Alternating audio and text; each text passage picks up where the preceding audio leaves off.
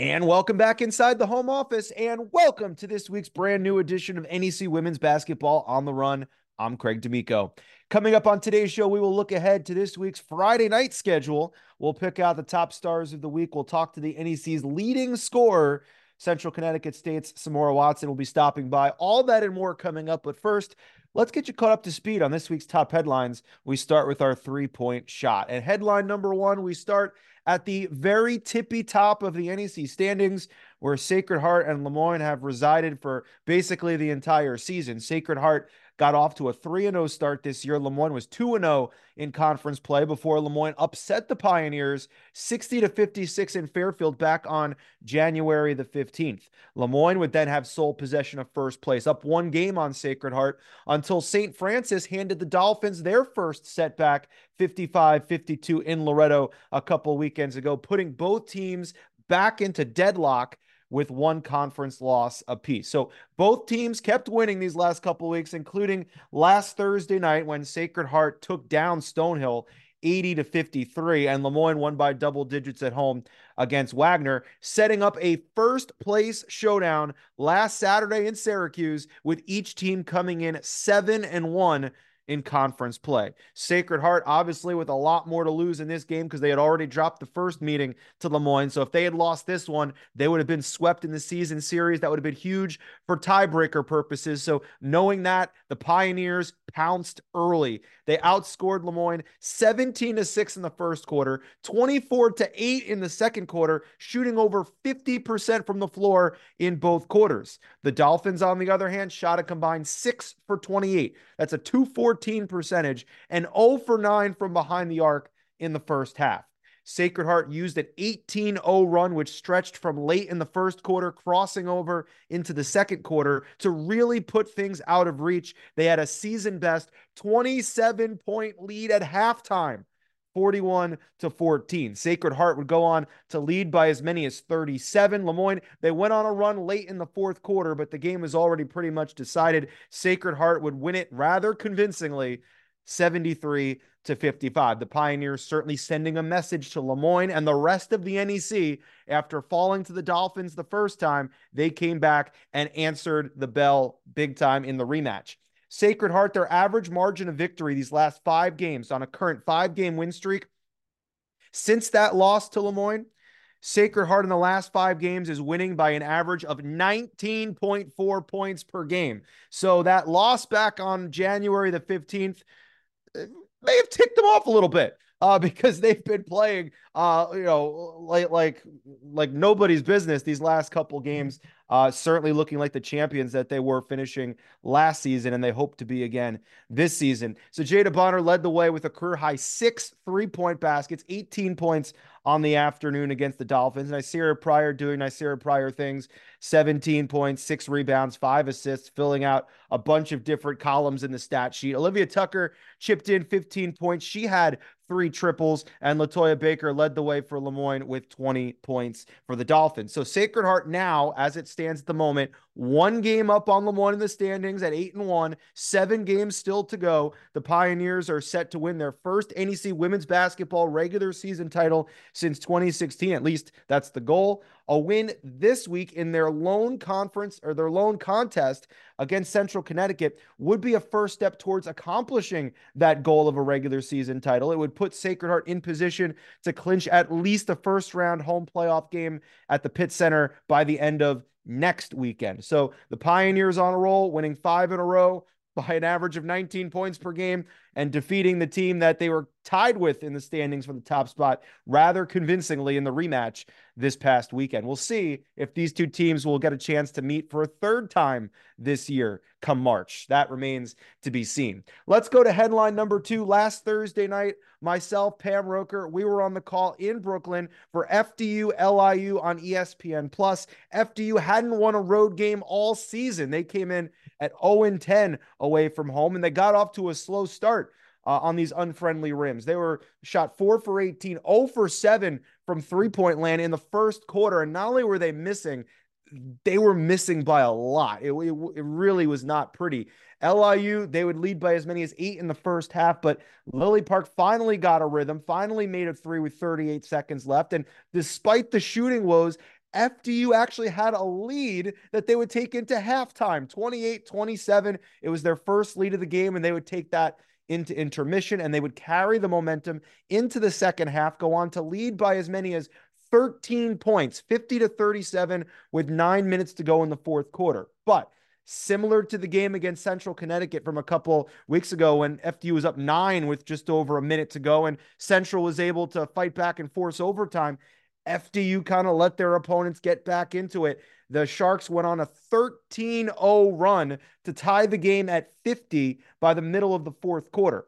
The key shot was in the final minute. LIU was up to Abigail Babori drilled a three to put the Knights up for good. Ashley Austin missed a three at the buzzer for LIU, and FDU would win it 59 56, their first road win, and they would hold on to sole possession of a top three spot in the standings. LIU, they came in one game behind the Knights. So LIU, if they had won, they would have tied FDU in the standings for a top four spot. But FDU able to find a way to get it done. They, uh, again, like that Central game, FDU had to win it twice. They overcame a slow start, built a commanding lead, saw it completely disappear and overcame all those obstacles and found a way to win it in the end. FDU's defense forced 17 turnovers. Their defense was their calling card, still is. It led to 19 points. LIU only shot one for nine from behind the arc for the game. And Lily Park, despite those early shooting woes, she ended up leading all scorers with 13 points. Abby Conklin and Abigail Babori each had 12. So FDU was off on Saturday. They had a week to get ready for Wagner, which is coming up on ESPNU Friday night. LIU, on the other, not only did they have to come back and play Saturday, a five point loss to the Red Flash, despite Amaya Dowdy's monster game of 25 points, 16 rebounds, but then they also had to come back two days later and play on Monday, a non conference for now game uh, against Chicago State. They went out to Chicago State, if you remember back at the beginning of January. Now, this was the return affair of the home and home series. Uh, Chicago State came to Brooklyn, and this one the Sharks were able to win 80 to 71. Uh, Mariah Elohim scored a career 30 points in that game as the Sharks sweep past the Panthers this season, getting ready to welcome in Chicago State to the league next year. But before we wrap up this headline, again, myself, Pam Roker, we're on the call for this game, uh, especially in a game like this that goes down to the wire, not decided until the final shot went off the iron at the buzzer. Uh, don't always get to get in all the information, all these wonderful notes and nuggets and fun stories that uh, we collect during our preparation the week before the game. Especially in a close game when the game is the story, don't get a chance to tell all these wonderful facts. So, on this show, I get a chance to come out here and share with you some of the behind the scenes stuff that you didn't get to hear during the ESPN Plus broadcast last Thursday. For example, let's talk about season finishes for a second. LIU here in February, this is their time of year. In 2020, they started the season 1 and 12. They finished the year winning 4 out of 7. 2021, they finished the year on a four-game win streak. 2022, they started 0 and 14, but ended up winning 7 of their final 10 games, and in 2023, they won 4 of their final 5 games a year ago. So this is a team that finishes strong and this the fact that they've been able to build themselves into, you know, top four contenders in the standings. They had a chance to uh, get into the top four had they beaten FDU the other night. So uh, it, it's very interesting to see how this plays out. If LIU has another strong finish, which has been their custom since 2020, um, this is a team that could maybe do some damage come March. They were last in the the semifinals uh, a couple of years ago before Renee Haynes came in. The the tournament was at uh, the whole tournament was at Robert Morris that year. They made it to the semifinal round. They haven't reached that that plateau since. So we'll see. We'll see if LIU can finish strong this year, especially since they have a, a core of returning players from a year ago and are definitely starting to build some chemistry. How about this story? Coach Gaitley, we know that uh, she was longtime Fordham coach, uh, stepped away last year, coached at the high school game and actually led her Ocean City team to a state championship. And she was telling us that she loved coaching high school last year. She loved the innocence of the group, got her kind of back to her roots. Gave her friends for a lifetime. If you remember, her players were at her intro- introductory uh, press conference when she took the FDU job, um, and and so it's great to see her kind of recharge the batteries coming back into the college game 10 wins shy of 700 for her career. And again, didn't get a chance to point this out during the broadcast, but she's had success everywhere she's gone, and she's managed to have success pretty quickly. In Richmond, she was a 20 win coach and in second place by year three. St. Joe's, they went to the NCAAs by year three. LIU, WNIT year five. Monmouth, WNIT in year three. Fordham, WNIT year two, NCAA tournament year three. So Coach Gaitley brings in young players, just like she did this year, a lot of new faces with the FDU Knights, but able to develop them, coach them, build chemistry, build a team, build depth, and eventually, really quickly, uh, manage to to win games and make it to you know NCAA postseason. So uh, we will see if that run of success continues here in her latest stop. And one last story: FDU started the year on the road at Iowa, a game that they lost 102 to 46. But of course, you play Iowa, you get the whole Caitlin Clark experience.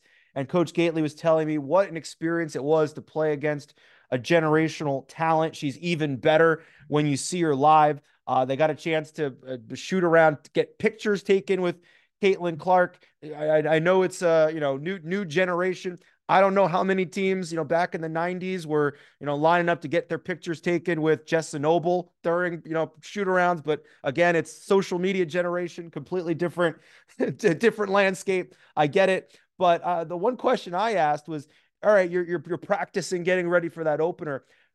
Who simulated Caitlin Clark during your practice? And Coach Gaitley said it was one of her assistant coaches, and now they go around calling him Caitlin Clark all the time. So uh, a new nickname as he attempted to uh, simulate Caitlin Clark during practice. Don't know how successful that simulation was. So those were some of the stories you didn't get to hear on Thursday night as FDU took down LIU in Brooklyn on ESPN Plus. And finally, our third story. Here's how things stand as we again are past the halfway point. We're in February. Sacred Heart, with their win over Le Moyne, the Pioneers venture back into sole possession of first place at eight and one. They've won five in a row. The Dolphins fall to one game back. They're seven and two, which is one and a half games ahead of FDU. The Knights have won four of their last five under Coach Gaitley, and they sit at five and three. The battle for the number four spot, which is huge because, again, top four spots get a first round home game in the NEC tournament come March. The battle for that number four spot has gotten pretty congested. You have Merrimack and Central Connecticut who split their head to head meetings this year. Both teams are four and five, and Wagner is a half game behind that at three and five. LIU and Stonehill are both three and six, and SFU follows at three and seven. Time now for the heat check, featuring the top three stars from this past weekend, the first full weekend of February. And we start at number three with a pair of Sacred Heart Pioneers, Ny'Ceara Pryor and Sajeda Bonner. The reigning player of the year is back on our top three list after averaging 16 and a half points, five and a half rebounds, four assists, and three and a half steals in a pair of Pioneer wins over Stonehill and Le Moyne. Pretty convincing wins uh, have, mind you. Uh, but her teammate, Jada Bonner, was just as impressive. Bonner scored 11 points on Thursday against the Skyhawks and then reached 18 points in a first place battle with Le Moyne, going six for 10 from three point land. The six made three point field goals were a single game season high for Bonner. Our number two star of the week is Kendall Carruthers from the St. Francis Red Flash. The SFU freshman continues to impress 16 points, six rebounds against Central Connecticut, and then 19 points, six assists two days later against the LIU Sharks. She leads all freshmen in scoring, 13 per game, and is currently a top five scorer in the league. But our number one star of the week is Samora Watson of Central Connecticut State. The sophomore guard has had a dominant of two scoring games back to back, as we've seen in this league in quite some time. After 27 points and nine rebounds against SFU, she exploded for 37 points against the Merrimack Warriors. Third time this year she's reached at least 35 points. And we talked about Caitlin Clark earlier uh, with playing the Knights earlier in non conference play. Well, only Caitlin Clark has had more 35 point games this year than Watson. Her 32 point per game average in the two games last weekend was sixth highest in all of D1. Watson has now jumped into the top spot in the league scoring average. She has 18.1 points per game. And keep this in mind Central Connecticut has never had a player lead the league in scoring. They were close with Ashley Berube a couple years ago, finishing 0.4 away from the scoring title. But now they have another contender to win, maybe win a scoring title and uh, rewrite the Central Connecticut State record book. Samora Watson, a banner week, our number one star. And she just so happens to be coming up right now as our special guest in this week's open mic. It's now time for the NEC Open mic, and our guest this week is the leading scorer in the Northeast Conference, averaging 18.1 points per game, and she's averaged 26.3 over her last four. It's sophomore guard from the Central Connecticut State Blue Devils, Samora Watson. Samora, welcome to the show. Thank you. Thank you for having me. Now, it's good to catch up with you. Not that many defenses have been able to catch up with you as of late. It's been a lot of points. So, how would you describe this run that, that you personally have been on these last couple of outings? Um, I mean, it's just it's been a growing experience because you know coming from East Carolina and coming here, it's my role change has been so different. So it's just the growth. I could just say I've been growing. Awesome. I want to get into your your journey coming up in just a little bit, but first I want to talk about the team because currently tied for fourth place, four and five in league play. Now, back in October, the coaches tried to predict how the season was going to go, and they kind of picked you guys to be last. So how much are you and your teammates kind of really enjoying proving a lot of those doubters wrong right now? I mean, like you said, ever since October, it's just been a chip on our on our shoulder, and we just been playing hard. I know we kind of started off a little rough, but I mean, hey, we're still growing as a team, and we're we're gonna prove y'all wrong. It seems like it's been like that, like a lot of growth as the season mm-hmm. kind of has gone along. Your first year at the program, Coach Vini, her first year there. So, what's kind of been the secret to success, do you think, here in, in year one? Well, Coach Way, she is um she's just an amazing coach. And you know, she keep us together. We're a family. And we've just been growing as a family. That's what I can say. That's just really been us. We're very much together on and off the court. We're we're sisters and it's just a sisterhood. That that's awesome. And it definitely has been showing out there on the court. Um, and, and, for you, you know, 38 points against New Hampshire, 35 against FDU, 37 this past weekend against Merrimack. Only Caitlin Clark and all of uh, Caitlin Clark and all of NCAA women's basketball has more 35 point games than you. So how does that sound? Does that sound weird? Like, are you like, are you impressed with yourself? Like that, that's kind of crazy, right?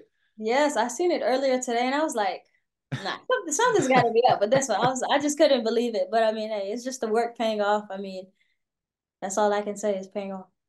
Now, can you tell, like during pregame, like, are, can you tell that you're in for a big night? Because you know you had a game against Wagner that it seemed like very frustrating shooting that night. Did did it feel any different that night versus any of those 35 point nights that I just mentioned? Yeah, it's just you know before the game I try to get myself into a, a zone, and for the Wagner game I just couldn't get in a couldn't get in a rhythm, you know. And I feel like when I was out of place, it just it just wasn't good. Okay. So, I just, so for pregame, I just try to get in a in a rhythm in a good zone. Now, now let's talk about your journey for a second. Let's go way back to the beginning. So, how was it? When was it that you kind of fell in love with the game of basketball out of all the all the possible sports? Well, um, when I was younger, I never actually was interested in sports. Wow. Then I had a best friend, and um, she asked me to play for her team in middle school, like seventh grade maybe even before that. And I was like, yeah, I'll play. And then all of a sudden, I just loved how competitive it was. And then I started playing and I kept up with it in high school. I just loved it. And yeah, ever since um, middle school, I just been kept going. So how what was the journey to get you from, you know, Texas way back when and now here to Connecticut? You mentioned another stop along the way. So how'd you kind of find yourself to New Britain?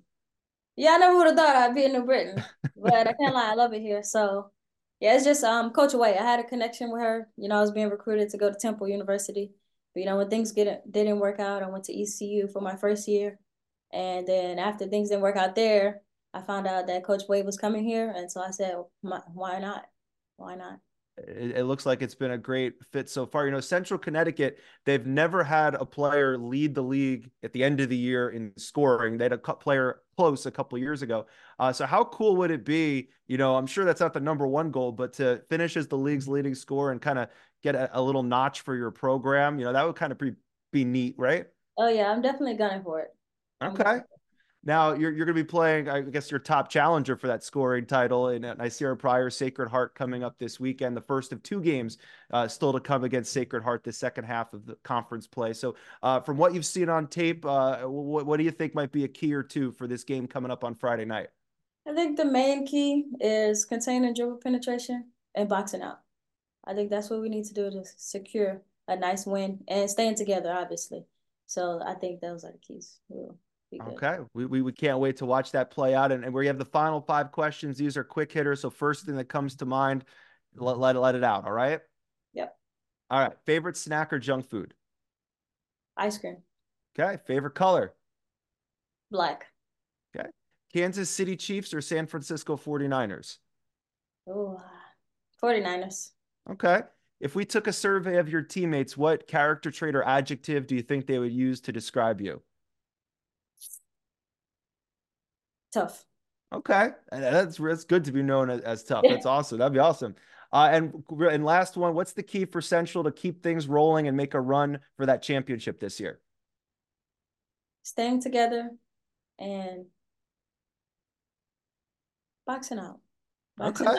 All right. Emphasis on the box out, but staying together most important A little bit of intangibles, a little bit of X's and O's, so yeah. kind of merge them together. I like it. Uh, so our pleasure meeting you, getting a chance to chat with you today, and best of luck to you and the team the rest of the season. Thank you so much. Be sure to check out some more on the Blue Devils coming up Friday night, 7 p.m. on NEC Front Row as they take on the Sacred Heart Pioneers. And be sure to check out the full episode of NEC Women's Basketball on the Run. It's available wherever you get your podcasts. Glad to hear from Samora Watson. You heard it right from her how Central Connecticut State kind of playing with the motivation of being picked last in the preseason poll. So for this week's stat chat, we want to take a closer look at when the coaches were the most incorrect with their preseason forecasting. Only four times in the last 10 years, from 2014 to 2023, has the team that was picked last actually finished last. So six out of the 10 times the team picked last actually exceeded expectations. And the two teams that most exceeded the expectations, we go back to the Merrimack Warriors in 2019 2020, their first year in the league. They were picked dead last in the preseason poll and they ended up finishing third. Now, remember, they were unable to participate in the conference tournament that year and the tournament never got completed anyway, but that's another story. They were led by Dina Davis. Stuart Sticks was a double double uh, machine, winning player of the year. Again, soaring past the preseason expectations. But perhaps the biggest case of exceeded preseason expectations was in 2014 2015, a true worst to first story. Central Connecticut State themselves were picked in a tie for last place with FDU. They ended up finishing 14 and 4 and in a tie for first place. So picked tied for last, ended up tied for first. Central Connecticut was picked last this year for the third time in four seasons. And at the moment, they're in a running for a top four spot. So we'll have to wait and see how things play out. But again, there would be precedent, especially over the last decade, and especially with Central Connecticut State, see the 2015 season of proving preseason doubters wrong in a big, big way. That is this week's Stat Chat. Now, there's no love lost in the NEC. Valentine's Day is quickly approaching. Only one NEC women's basketball game day coming up this weekend, and it's on Friday night. Eight teams in action. St. Francis has a bye. They don't play again until next Thursday after Valentine's Day on uh, February 15th at Wagner. So there will be 12 games in between games for the Red Flash. But for the other eight teams, here's what's coming up on tap Friday night. We start with Stonehill at Le Moyne. The Dolphins will be trying to bounce back from just their second conference loss. Last time they lost a league game, they came back next time out and beat Merrimack by seven and then LIU by 18 in the same weekend. It's the Dolphins' first NEC meeting against Stonehill, a team that they'll see twice in the next nine days. Stonehill did defeat Le Moyne in the 2020 Northeast 10 semifinals on their way to their last conference title in D2. But Le Moyne won the last regular season meeting. Again, these two teams back in the other league in January of 2022. LIU and Merrimack, another big battle coming up on Friday night. The Sharks, they got some momentum. They ended a four game skid with a non conference victory over future conference rival Chicago State at home on Monday afternoon, 80 to 71. Mariah Elohim had 30 points. Ashley Austin added 26. It marked a season sweep of the Panthers after LIU had won back in the Windy City in early January. So now LIU is back in conference play against Merrimack. These two teams They'll be playing each other twice over the next nine days. The Warriors have won four out of their last six, only two and one on their home court so far this year in conference, because only three out of their first nine NEC games were at home. But of course, that means there's a lot of home court advantage coming up this second half of conference play for the Warriors. Starting with this game against LIU, they'll be starting a run of five of their final seven regular season games at Hammel Court. So Merrimack looking to use home court advantage to get home court advantage in the second half of the season and beyond. And by the way, in her last six games as a starter, Kaylee Thomas, Kiki averaging 15 and a half points per game for the Warriors. And we have Central Connecticut State and Sacred Heart. The Connecticut State collision, the first of two regular season meetings this year between the two interstate rivals. Sacred Heart has won nine out of the last 10 meetings against the Blue Devils, and this game features the league's top two leading scorers. Samora Watson averaging 18.1 points per game. Ny'Ceara Pryor, the reigning player of the year, averaging 17.4 points per game. Pryor will also be looking to make some more history in front of the home crowd as she enters the game with 986 career points, just 14 shy of 1,000. Sacred Heart has won five in a row and is looking to improve to nine and one. They didn't make it to nine and one last year because after an eight and one start in conference play, they lost their 10th conference game at Central Connecticut State. So a chance to rewrite the story here one year later. The Blue Devils are looking to even up their conference mark at five and five through 10 games. They are currently tied with Merrimack for a top four spot in the NEC standings. Central hasn't been 500 or better through 10 league games since 2017 when they were 7 and 3. But our feature game is Friday night 7 p.m. on ESPNU Wagner visiting the FDU Knights. We talked earlier about FDU's big win at LIU last weekend on ESPN Plus, their first road win of the year. Now they look to build on it. They've been off for the last week in the national TV spotlight once again against the Wagner team that they swept past last year and they've defeated seven out of the last nine times. FDU staple is defense. The values and the principles on defense haven't changed with the players, haven't changed with the new coach. That is still the same. And maybe that plays into the Knights' advantage because Wagner has turned the ball over more than any other team in the league. Wagner averaging 21.3 turnovers per game.